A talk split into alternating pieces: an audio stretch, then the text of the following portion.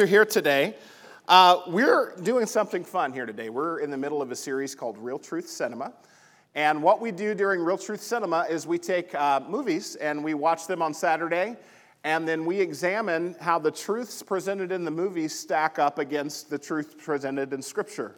Uh, and so, what we're talking about today is kind of the theme that goes along with the Turtles movie. What did the Turtles want, guys? They wanted acceptance, they wanted love, they wanted community. Uh, but the problem is they had to live in the sewers because they were mutants, and if people saw them, they would want to kill them, right? That's kind of the premise of the whole thing. Um, they just wanted to be loved and accepted. Maybe someday everybody's going to love us like they love this guy in this movie. This was their dream. And I just got to say, when I was their age, you know, these kids are probably junior high, maybe early high school, they just want to have fun and be accepted. That's how I felt whenever I was like 14, 15. Can anybody else in here identify with that. At that time in your life, you really just wanted to be loved and accepted. I know junior high was a horrible time of life for me because I wanted this love and acceptance and I had a hard time finding it. I got picked on, you know, I got made fun of and all that stuff at school. And so it was really, really hard. You've got some notes in your bulletin. If you want to pull those out, it's going to have most of the passages of scripture we're going to look at on there. It's also got a spot or two for you to write something down. And the first thing that I want you to write down today is this truth I have a natural need for relationships. Now, this is a general truth about all humans. I have a natural need for relationships. Now, why do I say that? Guys, what is the most important command in the entire Bible? Okay, yeah, Matthew 22.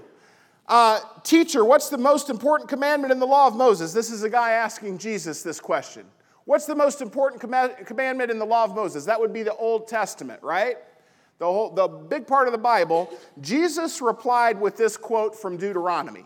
He quotes a command. He says, This is the most important command. You must love the Lord your God with all your heart, all your soul, and all your mind. This is the first and greatest commandment. If you want to get your life together, where does Jesus say to start? He says to start with your personal relationship with God. The most important thing you can do in life is get this right love God. And don't just love God passively, you need to love God with your whole being. You need to love God with your heart, soul, mind, and strength. You don't just say, I like God and I put God on the shelf with all the other stuff in my life. God gets the bookcase, God takes up the shelf, God becomes my priority. Jesus says, if you want to get your life together, that's where you start. You start with God, your relationship with God. This is the most important commandment. Now, I mentioned in the beginning, we've got a natural need for relationships. Did you notice that the most important command in the Bible is a relational command? The most important command in the Bible is a relational command. God says your most important mission and job in life is to be relationally connected to me in love. Why? Why does God say this is the most important command? Because God is a relational God.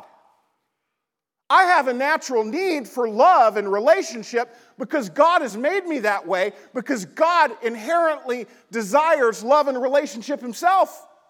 He inherited, I inherited that when I was created in his image. And so I grow up with these longings for connection that are put there by God.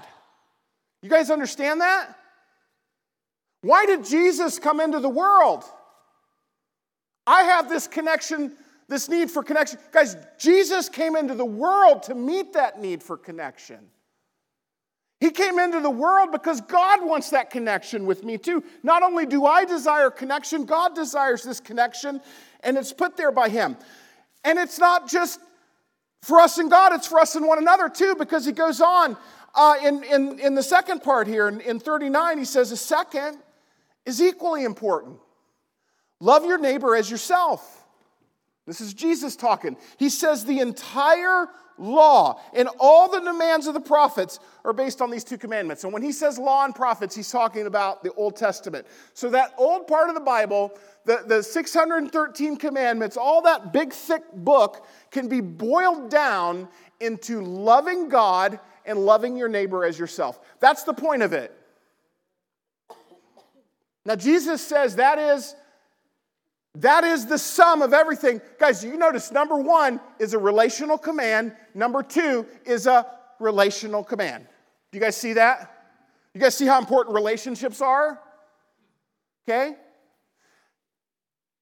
God made us this way. Now, we know life is better when we feel loved, right? If you don't feel loved, what does it feel like? It feels like something's wrong. Why do a lot of us come in here all messed up? Because we didn't get loved the way we needed to, and so we're all messed up because of it, or we got abused, or whatever. Guys, Penn State researchers, in, in a couple of different studies, blind from one another, have found that uh, people who report higher instances of feeling love just report a greater quality of life all the way around.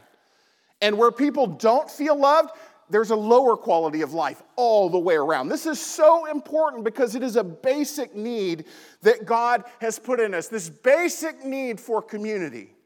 So we start out this silly movie with these teenage mutant ninja turtles and this desire for community.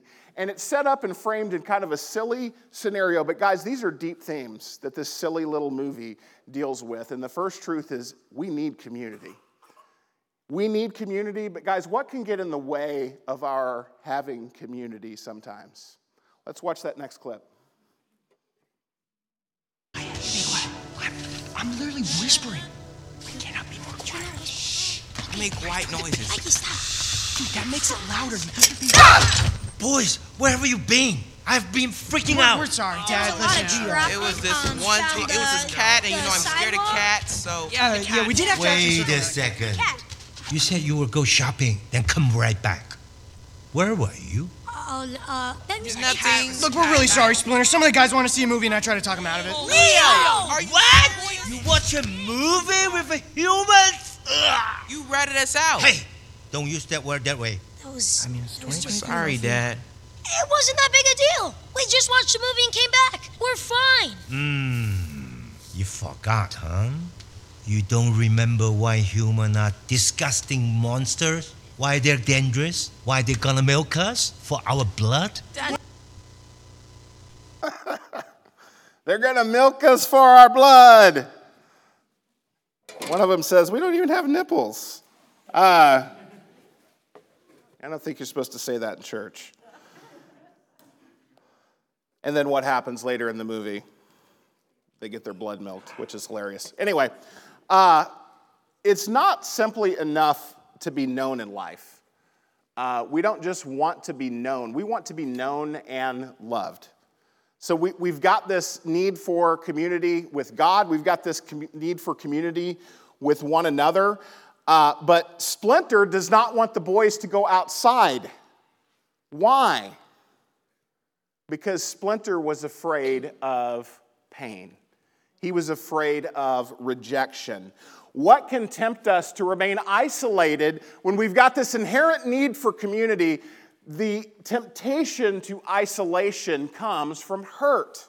When we have been hurt in life, we don't want that pain anymore, and so we will keep people at a distance and keep relationships at a distance, relationally hiding either through not letting people get to know us or not being vulnerable, or we just don't go outside. Why? Because there's evil things out there that can hurt us. And for parents that have been hurt deeply, like Splinter had been, you know, sometimes parents can be hypervigilant in trying to protect kids from pain, and so we pass on paranoia and we pass on a lot of unhealth to kids sometimes because we teach our kids to treat pain as the enemy. Guys, you cannot go through life and be in relationship with people and not get hurt sometimes. If you treat pain as the enemy, will you protect yourself from pain? Yes, but what else will you not have in your life? You won't have close relationships, you won't have close friends, you won't get a lot of the good things in life that God desires for you in relationship because you choose to treat pain as your enemy. When you've been hurt, guys, you can also you can make the opinion of people way too important to you as well. Can't you? You can care way too much about what people think to the neglect of everything else. Next blank in your notes is I can make acceptance an idol if I'm not careful. I can make acceptance an idol. And an idol is just something that becomes most important to you in life over God, even. Uh, it's easy when you want something so bad, when you want love so bad, uh, that, that, that you make unwise sacrifices for it. And that's what we see the turtles doing. Let's go ahead and watch that next clip. Look, human woman, I got a question. So, just be straight with me. Do you think there are more people like you? You know, people who will accept us? No, absolutely not. Um, genuinely, no. There's no way. All right, you knew it. It's confirmed. We're Okay, good. wait, wait, wait, wait, wait, wait. If I'm being honest, I mean, the reason I'm not scared of you is, you know, you guys helped me out. And if you hadn't, and I had just, like, stumbled across you, yeah, I'd be very scared. I'd be really um, freaked out and disgusted. Sorry, my mom is texting. Dad is texting us. He's freaking out of it. Well, uh, at least all parents are the same. A hundred percent. Yeah, for sure. Our dad is definitely not a giant rat. That makes me feel like he's a rat. Well, I'll airdrop you my contact, and if you ever feel like you want to come out to the world or whatever, just let me know. I would love to write a story about it. Seriously. Good night. I mean, she seemed cool. Here he goes again. girl, man. That's your type? All right, I'm not that into. Give me that contact. I saw. Yeah, give me that contact. I'm gonna text you right now. The stick, the, the stick. I mean, you guys saw. it. I was like, what? I want more, guys. I got the taste of life and I don't want to wash it out of my mouth. I want it to linger on my tongue, swish around my throat, and You're really driving this metaphor into the ground, man. But he's right. I mean, it was it was too good to give up on. You guys heard April and the words that came out of her incredibly formed and beautiful mouth. The only reason she liked us was because we saved her. She saw us as heroes. So, what if everyone saw us as heroes? what do you mean? I mean, look. We use our ninja skills to take out Superfly. We'll drag him up to City Hall, dump him on the steps for the cops, and say, We're the heroes who stopped Superfly. Yeah, we look a little different, but we're on your side. And everyone will all be like,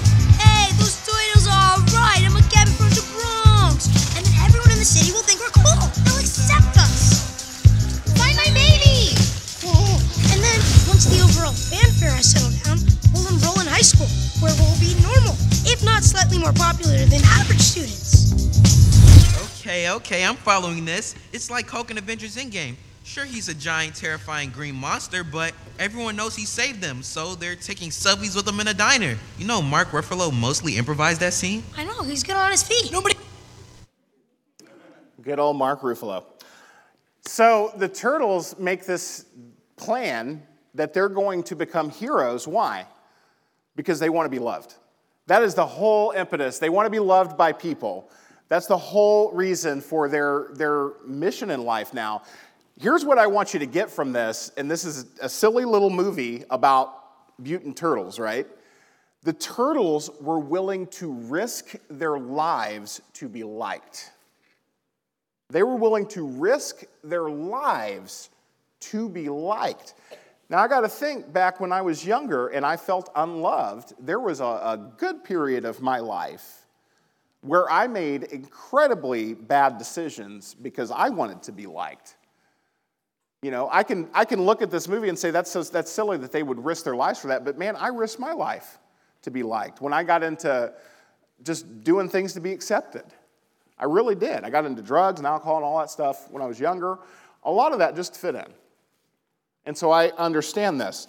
Guys, acceptance from the crowd will become an idol that steers us away from the will of God if we make acceptance from the crowd our most important desire. You don't choose what your desires are. There's going to be some desires you would probably rather you just didn't even have. You do get to choose whether you act on those desires, and you do get to choose what your greatest desire is going to be. And so, if this is something that you struggle with, and it's something that I have struggled with, you got to look and say, is my desire for acceptance from people greater than my ex- desire for acceptance from God or my desire to please God? Am I going to make the choice to make pleasing God most important to me, or am I going to allow this desire for acceptance to win? Because one is going to lead me in a good place and one is going to lead me in a bad place. According to the Apostle Paul, you can't please people and God at the same time. He says in Galatians 1:10, he says, I'm not trying to win the approval of people, but of God.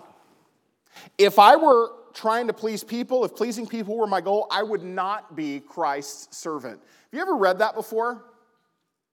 Paul says, if I were just going to please people, I couldn't serve God.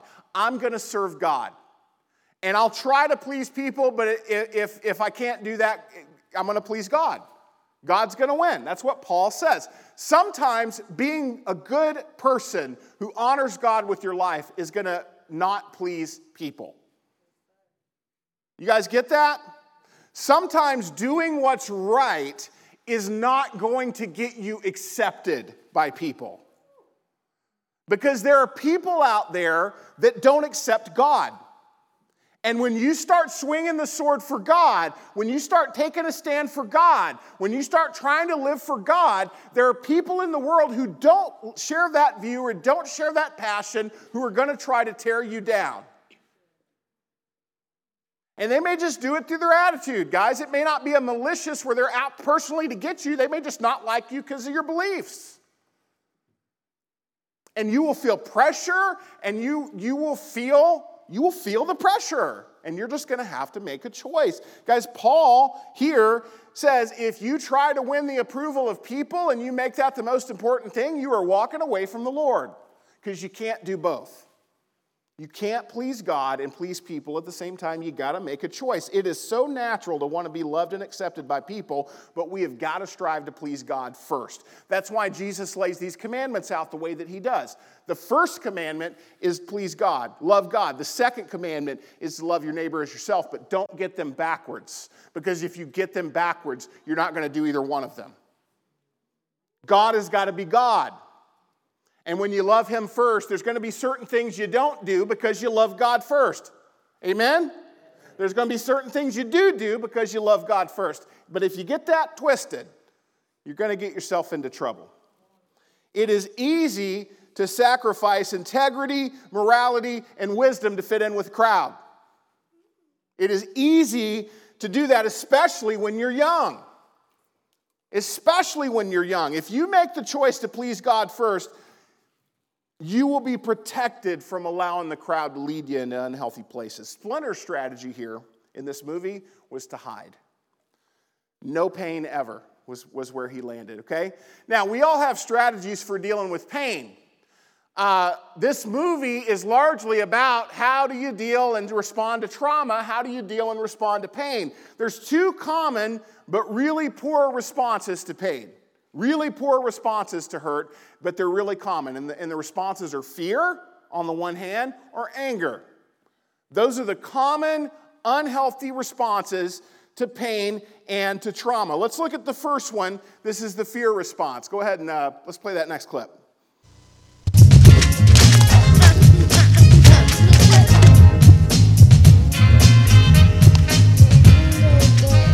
You were obsessed with the human world so I decided to give it a shot.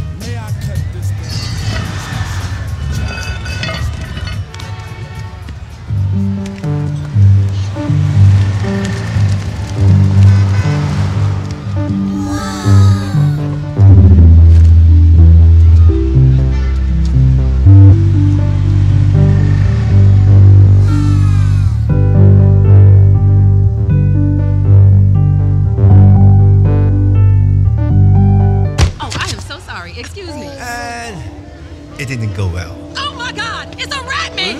Rat man? Everybody look, it's a rat it's man! a rat man. It's just a bad Mickey Mouse costume. It's real. I touched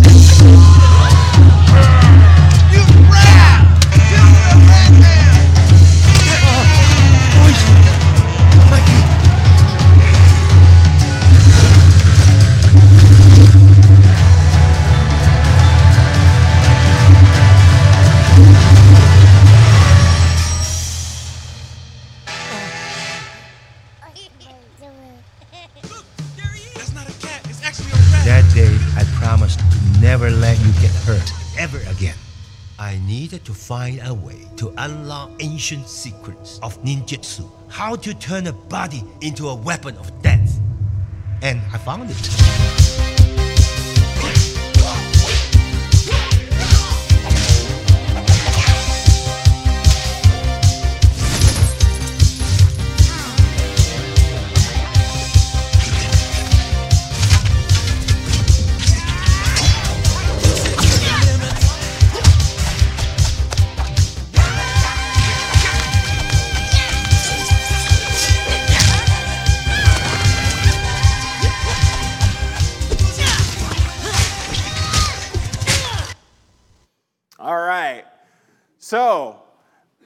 Outside because they wanted those relationships. They wanted that community. They went out and they rubbed elbows. And then what happened when they went out and they rubbed elbows?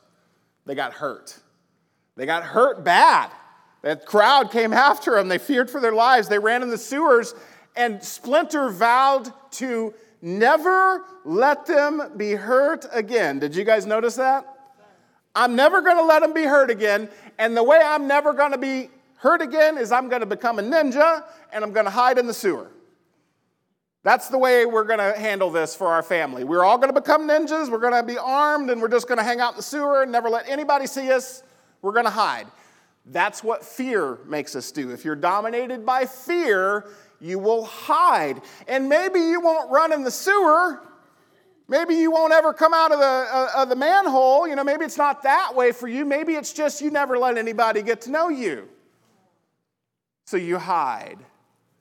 Maybe it's you never are vulnerable with anybody. You never let anybody know what you're really afraid of. You never let anybody know when you're hurting. You never let anybody know when, when, when you're feeling, feeling a certain way. Like you just, you hold everything in, you, you don't share.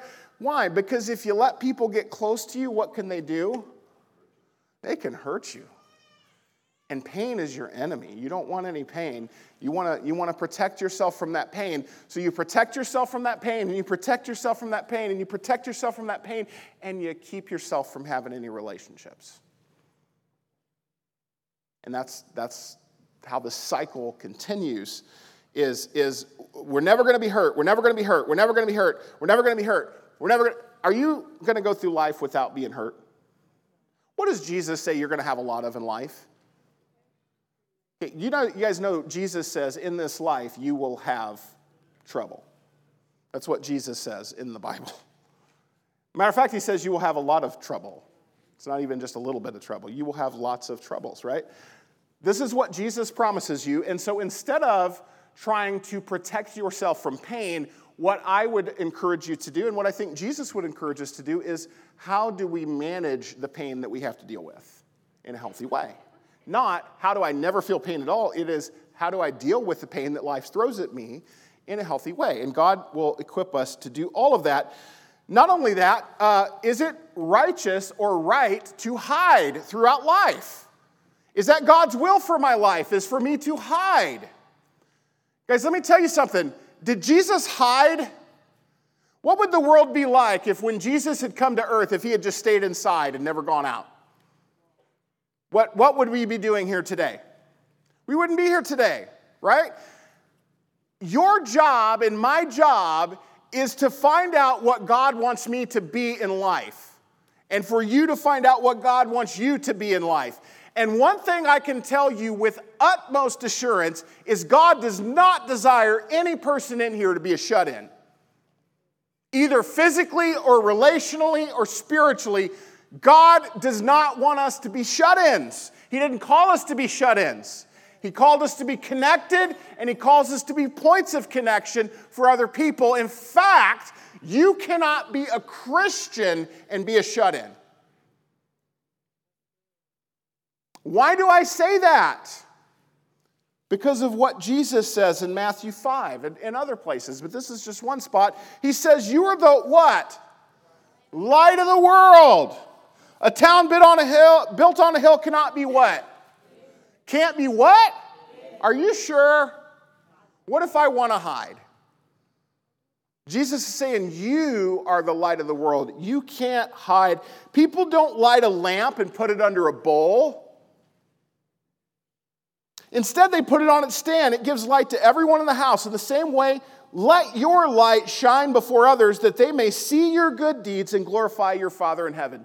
You cannot be the person that God has created you to be and be a shut in because God has created you to be a, a blessing to other people. He has created you to be a blessing to other people. As I read the scriptures, guys, as I look at the point of the church, as I look at it's like individual expectations for discipleship, there is this emphasis throughout scripture on personal connection and personal influence. And you cannot be a spiritually mature person if you are not influencing others in a healthy, positive way. That is the effect of a spiritually mature person. And in Scripture, guys, community is not simply a means to an end. A lot of times we think of uh, developing people and making disciples and how you have to have relationships with people in order for that influence to, to spread. And that's true, but guys, the relationships are not simply a means to an end. In the Bible and in, in the grand scheme of heaven, the relationships are the end. The commandments are relational, connect to God and connect to one another because the relationships are the point. Where are we going when we go to heaven? What do we get to do in heaven for eternity? We get to be with God and we get to be with one another. The point is the relationships. That's the point. That's the end goal for God, not just a means to an end. We can't be people that connect with others if we hide all the time. You cannot be an influence on others if you are constantly scared of pain, because you will never get close to people if you're scared of pain. I heard a wise man say one time, you know, talking about church leadership, you can make an impact from a stage. You know, you can get up on a stage and you can share some general truths about God and you can talk to a crowd and you can impact the people in that crowd. Or, excuse me, you can impress the people in that crowd. You can impress from a stage, but if you really want to impact them, you need to get up close. You need to get across the table.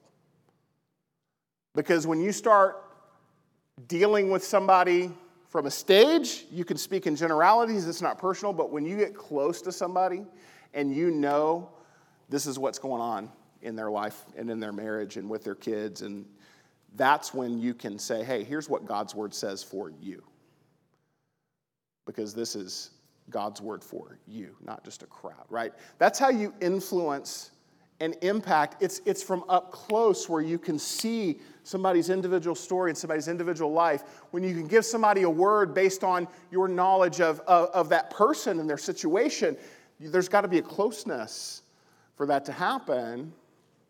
Guys, you will not be developed and you will not develop anybody else if you're isolated. Can't be done. You've got to be connected. Fear will keep you from that. The second poor response to hurt is what we'll look at in this next clip.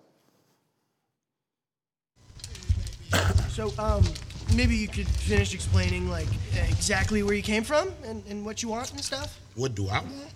Oh, easy. Acceptance. No way, man. Yeah, we want like that, that. too. Let me go back to the start. My earliest memory in the world is my dad telling me that he never was accepted. He just wanted a family, man. That's why he created us. But then, that's when the people he worked for sent the ops through. They took it from him. I rescued my little baby brother and sister. And since I was the oldest, you know, I had to raise them. You did a great job. You did. You were very well adjusted. Anyway, we thought these humans, yeah, they murdered our dad. But maybe, maybe they just ain't all bad, you know? We went out, we hit the town, and it didn't go well. Especially this one dude, man. He wouldn't stop chasing us. He wanted to kill us. Oh my god, that, that's what happened to us. That's why our dad made us live in the sewer our whole lives. Well, not me. That sound like a punk choice. You know what I did? I beat that fool Damn, I touched that chin, mollywopped him, whop, whop, to an inch of his life. And then I knew what to do. I decided to kill all the humans and let the mutants rule the earth. That, that's a take. I inherited my dad's mind for science, and I thought, what if I built a machine to enact my plan? I've been stealing all the parts that I need, and now I'm ready. I'm gonna use a little of my blood to create a weaponized version of the ooze. Then we're gonna launch it into the atmosphere and watch it vaporize. Here's the kicker every animal on Earth will be transformed into a mutant. Every fly, flea, tick, snake, fish, and whale. Everything. And we become the dominant species on Earth. That's bad.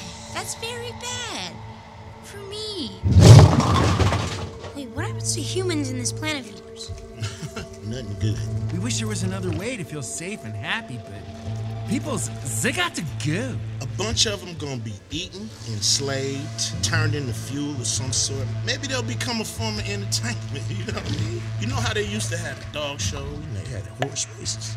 Maybe we'll have redhead shows, fat booty boy races, baby tossing, something like that. You know, I think of something stupid. Wow, that's that's even worse. They should be pets. Honestly, I'm open to all ideas.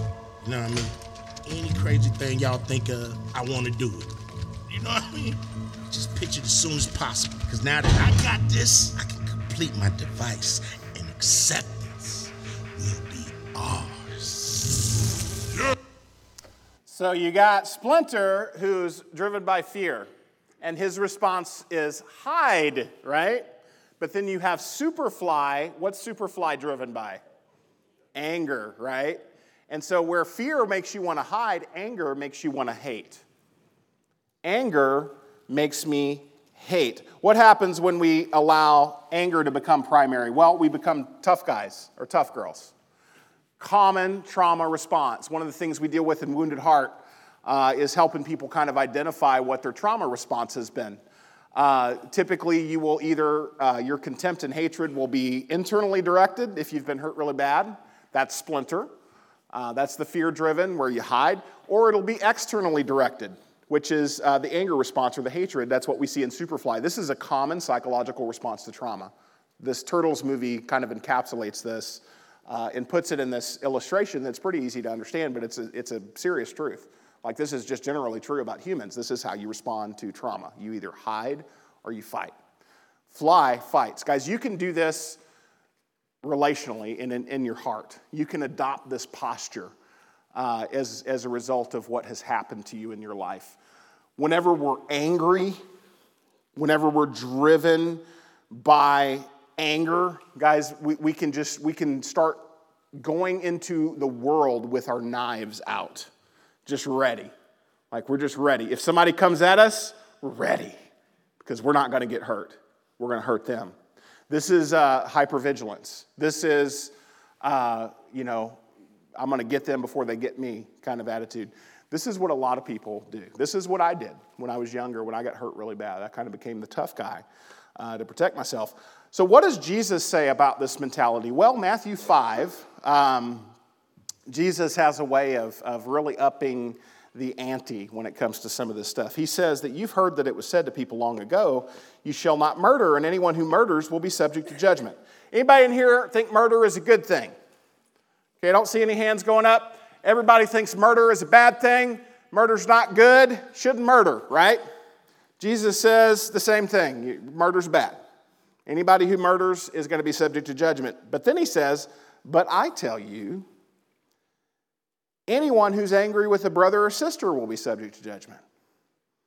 Okay? He goes from murder to angry with brother or sister, what? Again, anyone who says to a brother or sister, Raca, is answerable to the court. That just means you're an idiot. Okay? This is a, a term for contempt.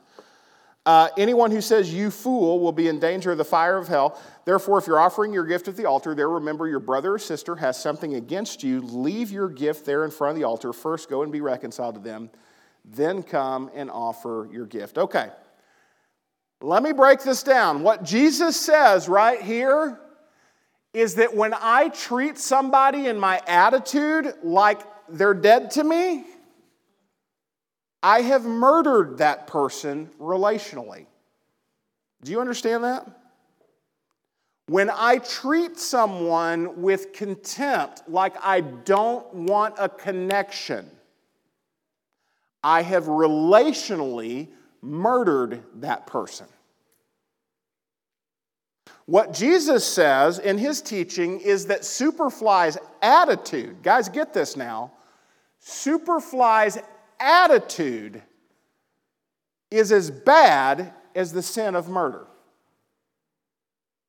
Because his attitude toward those people was murderous. Did you guys hear how he was talking about people whenever he said, uh, you know, what, what are you going to do with all the humans? and he starts running down this list. Well, we're going to, you know, we'll, we'll kill some, we'll eat some, and then we'll use some for entertainment. We'll have redhead shows and fat booty boy racing, and uh, what else did he say? Baby tossing. You know, we'll just, whatever y'all think of, whatever you can think of, we're just going to do it. You just, you know, he's, he, because, why? Because the humans are cattle. The humans are less than human. That was just an attitude, though. Okay? Jesus is saying your attitude is that bad.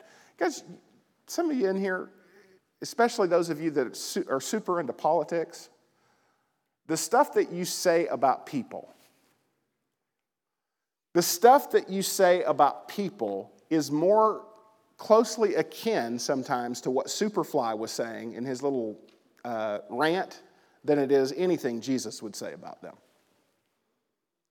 Where does that come from? Well, it comes from anger. It comes from anger. Why would you talk about somebody that way? Because you're angry.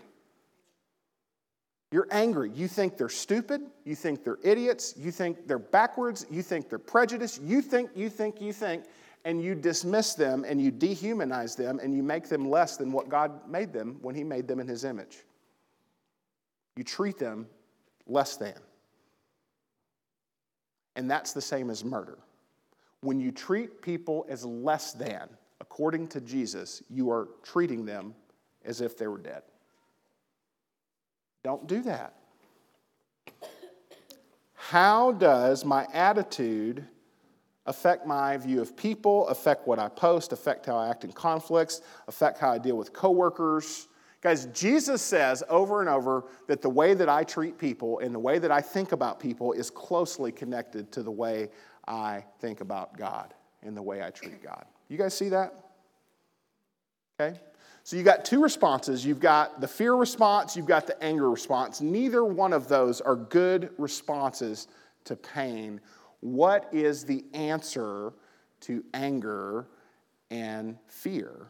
Well, the alternative is what we'll talk about next. Let's look at the next clip. Just won't quit, huh? What is it about these stinking humans that you love so much? Humans are complicated creatures.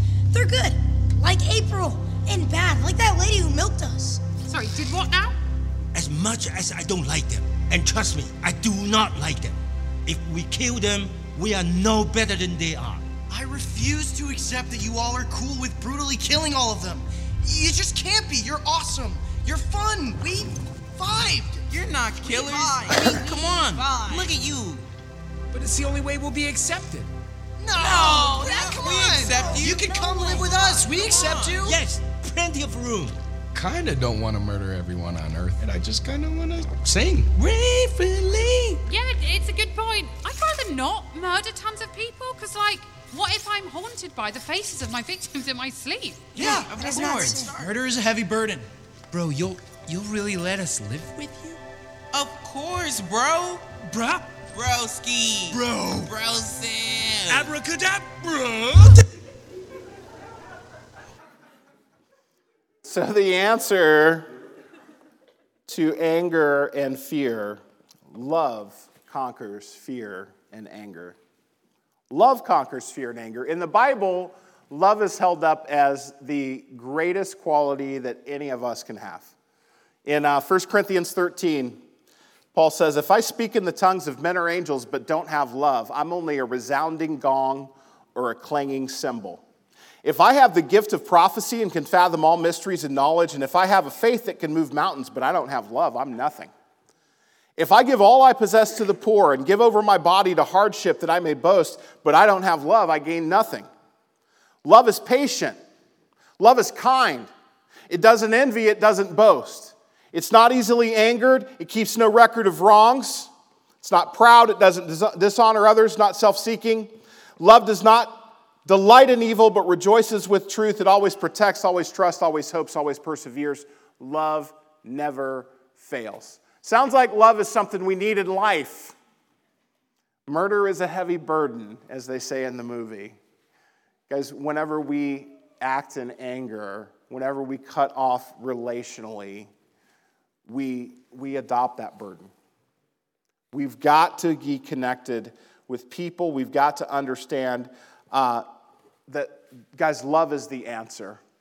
Uh, it is, again, a silly movie, a silly point made in a silly movie, but when Michelangelo and Mondo Gecko were, were singing there at the end, vibing together, these two enemies that were going to kill each other now are together. Guys, this is as silly as it is. That's the, that's the answer is God created us to, to, to be together and to love together like this.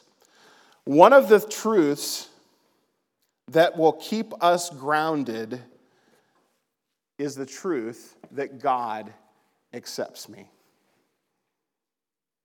We take communion weekly here. Uh, the reason we take communion weekly is because Jesus told us to. And I believe the reason he told us to is precisely because he wants us to remember that God accepts us. Uh, what's the greatest command? It's love God, right?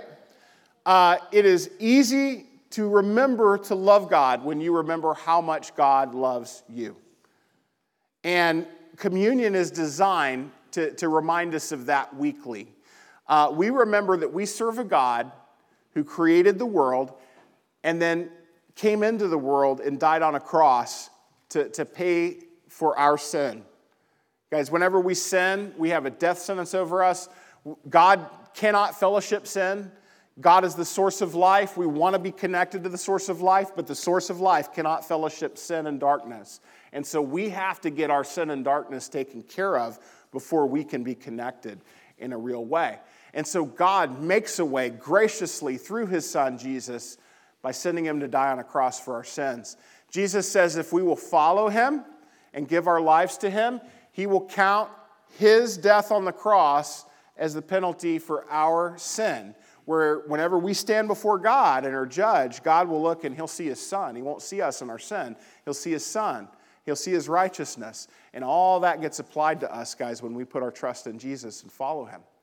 And so, communion is a weekly reminder that this is how much God loves me. He was willing to bleed and, and have his body broken so that I could be okay. And so, this is a weekly reminder of God's love, and it's a weekly reminder of why I should continue to live for God. I get to live out of this love and the sacrifice that he made. This is available to everybody, guys, all of us God calls all of us to follow Jesus and to lean into him. So let me pray, and then we're going to take communion together. God, thank you for bringing us together. Help us to remember that your acceptance and your forgiveness and your love is available to all of us. Father, if we are here today and we haven't yet accepted your grace and your love, God, if we haven't given our lives to you, uh, help us to be motivated to do that, to take the steps we need to take, to ask for help or make, you know, have the conversations we need to have. Help us to take whatever steps we need to take to be right with you. Uh, help us to be reminded of your love. And it's in your name we pray. Amen. Who in here thinks love is a good thing? Everybody in here think love is a bad thing? None, right? Love is universally accepted as a good thing. Love is something that all of us want. Love is something that all of us desire. Love is something that uh, we would wish on our friends, like we, that we want good things. Love is just a good thing. We want people to have it, we want to have it. Here's the truth that is in the scripture over and over that we need to think about and apply here. That is this that God is the source and substance of love. He's the source of love, meaning he's got a monopoly on it. If there's love out there, it's because it came from God. Why? Because God is love. That's what the scriptures say. He is the source of it, He's the substance of it. Real love is only found in Him. It says in 1 John 4 7 through 10, it says, Dear friends, let us love one another, for love comes from who? Are you sure? Whose love come from, church? Comes from God. Everyone who loves has been born of who? And knows who? They've been born of God and they know God. Okay? Whoever does not love does not know who?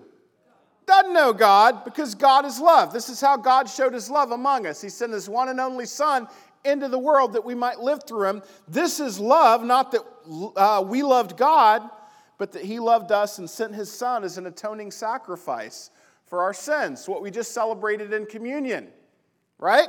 Love comes from God, he's the source. Everyone who loves knows God because God is love, he's the substance. He's the source and He's the substance. So if your plan to get love in life does not involve God, what's wrong? Your plan's jacked up. If you're trying to have a life full of love, if you're trying to have a family full of love, but God is not in the picture, what's wrong? Guys, there's so many well meaning people who want their households to be full of love.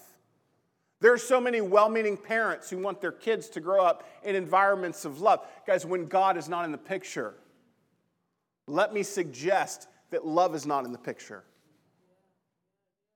And that's not to just make people feel bad.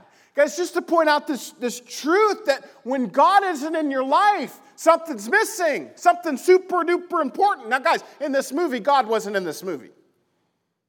Okay, the, the, the turtles, they didn't, they didn't refer to God in this movie.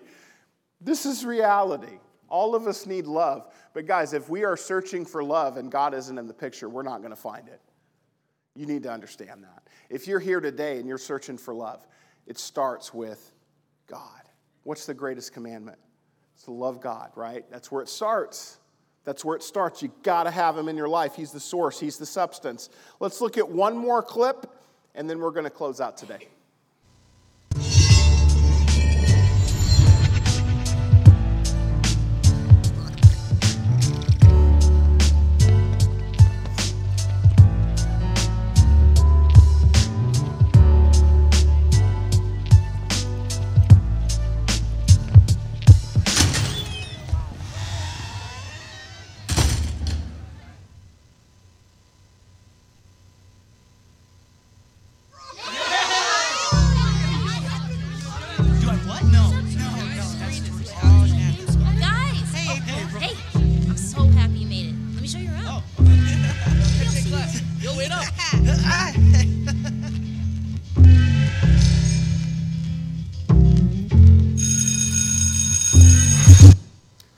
So, the way this film ends is with the turtles getting their needs met in, in community. You might notice uh, that scene when the sewer uh, manhole cover was coming off, the, the mask fell down into Splinter's hand, so the turtles' masks came off. They no longer had to hide behind the mask. They're coming out into the light, they're going into the school. They're now part of the community. All these things are kind of being buttoned up at the end. Here's the truth, guys if you want community and you want love in your life, the, the greatest command is what?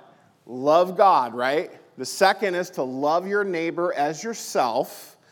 And the greatest place and the greatest way uh, to express that, honestly, is God's love is made complete in a healthy local church.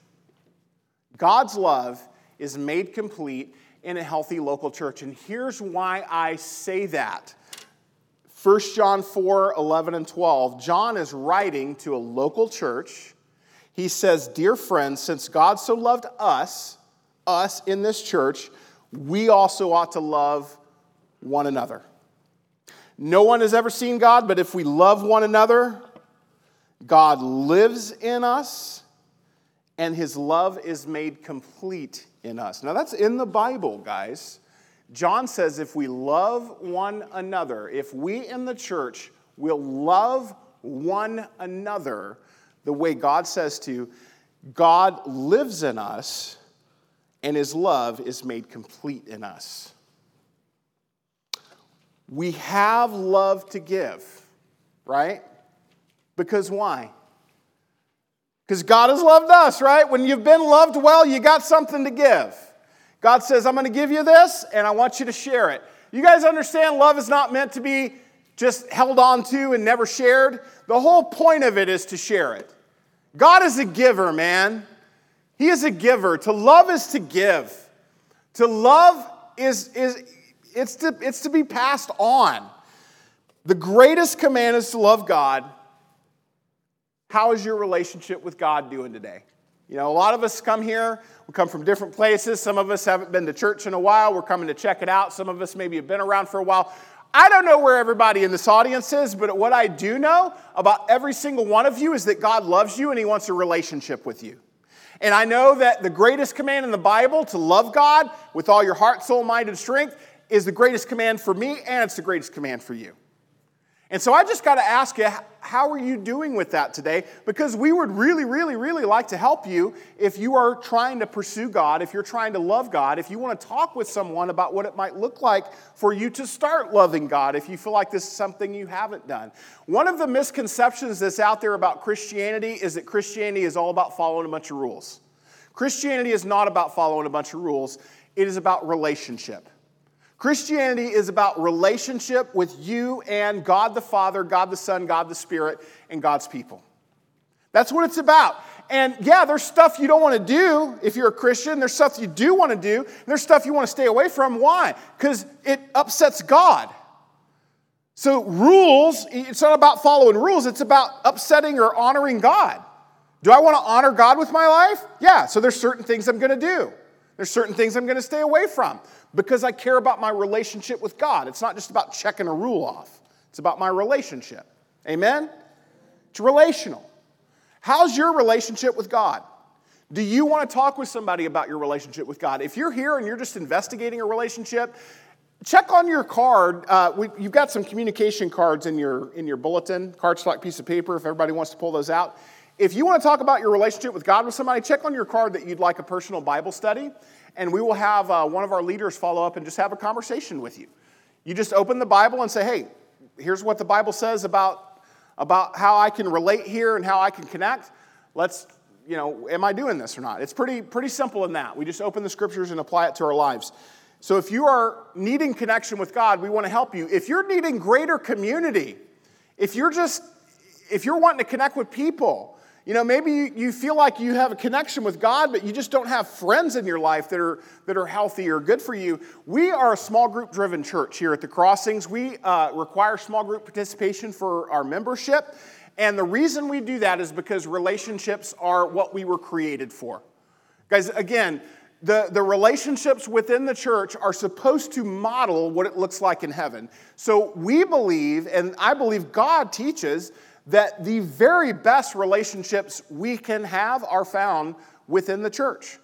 Because the church is where we model heavenly values to the world. We believe that our church is supposed to be a little bit of heaven on earth. And that's what we're striving for. Guys, again, this is a fallen world and a messed up place and, and broken people, so we are not perfect. But, guys, I can tell you this is a healthy congregation. And I can tell you the relationships here are healthy. And I can tell you that if you're here and you're needing help with something, this is a safe place where you can get help. And if you're ashamed of something that you're struggling with, I guarantee you there's two or three or four people that have struggled with the same thing here that, that would just put you at ease. There is nothing uh, you have done or are involved in. I would, I would be willing to bet there is nothing you are involved in or have done that there is not somebody else here who could relate very closely with you. And so I want you to know we are a, a, church where we're trying just to connect with God and connect with people. We are trying to, to help people where they are. We really tr- do strive to just meet people wherever they happen to be at the moment and just kind of take their hand and go from there. And so if you're here looking for help today or looking to connect, we would love to connect with you. I want to invite you to pull that card out and fill it out. Uh, I'm going to pray in a moment, and then we are going to sing a song. And during that song, you'll have a good two or three minutes just to fill that card out. Uh, once the song is done, we will sing one more song after that to close, and we'll pass some baskets. And you can just drop your card in that basket when it comes by, and one of our leaders will follow up with you and, and just talk with you about kind of where you're at. So I want to encourage you to respond today. Uh, all these things we looked at, guys, God loves you and God wants a relationship with you.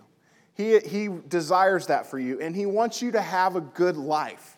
Not free from trouble, because He promises there's going to be trouble in life, but He does want to equip you to be able to deal with trouble. And a big part of that is wrapped up in who your team is around you. And your church is meant to be your team. Your church is meant to be your family. So if you haven't joined the team yet, I want to invite you to investigate that, okay? I'm going to pray, and then we'll sing a song and give you uh, time to fill that card out. Let me pray. God, thank you for bringing us together today. Thank you for the simple reminder that the greatest command in the whole Bible is to love you. Help us to love you. God, help us to remember relationship with you. God, involves spending time with you, it involves talking to you, it involves learning about you, it involves trying to honor you and stay away from things that dishonor you. God, just help us to relationally engage. Help us also to relationally engage with each other. Help us to understand that faith is not just about me and you, it's about me and one another as well. Help us to be faithful. Help us not to react in fear or anger when we're hurt. God, help us to react in love. And it's in your name we pray. Amen.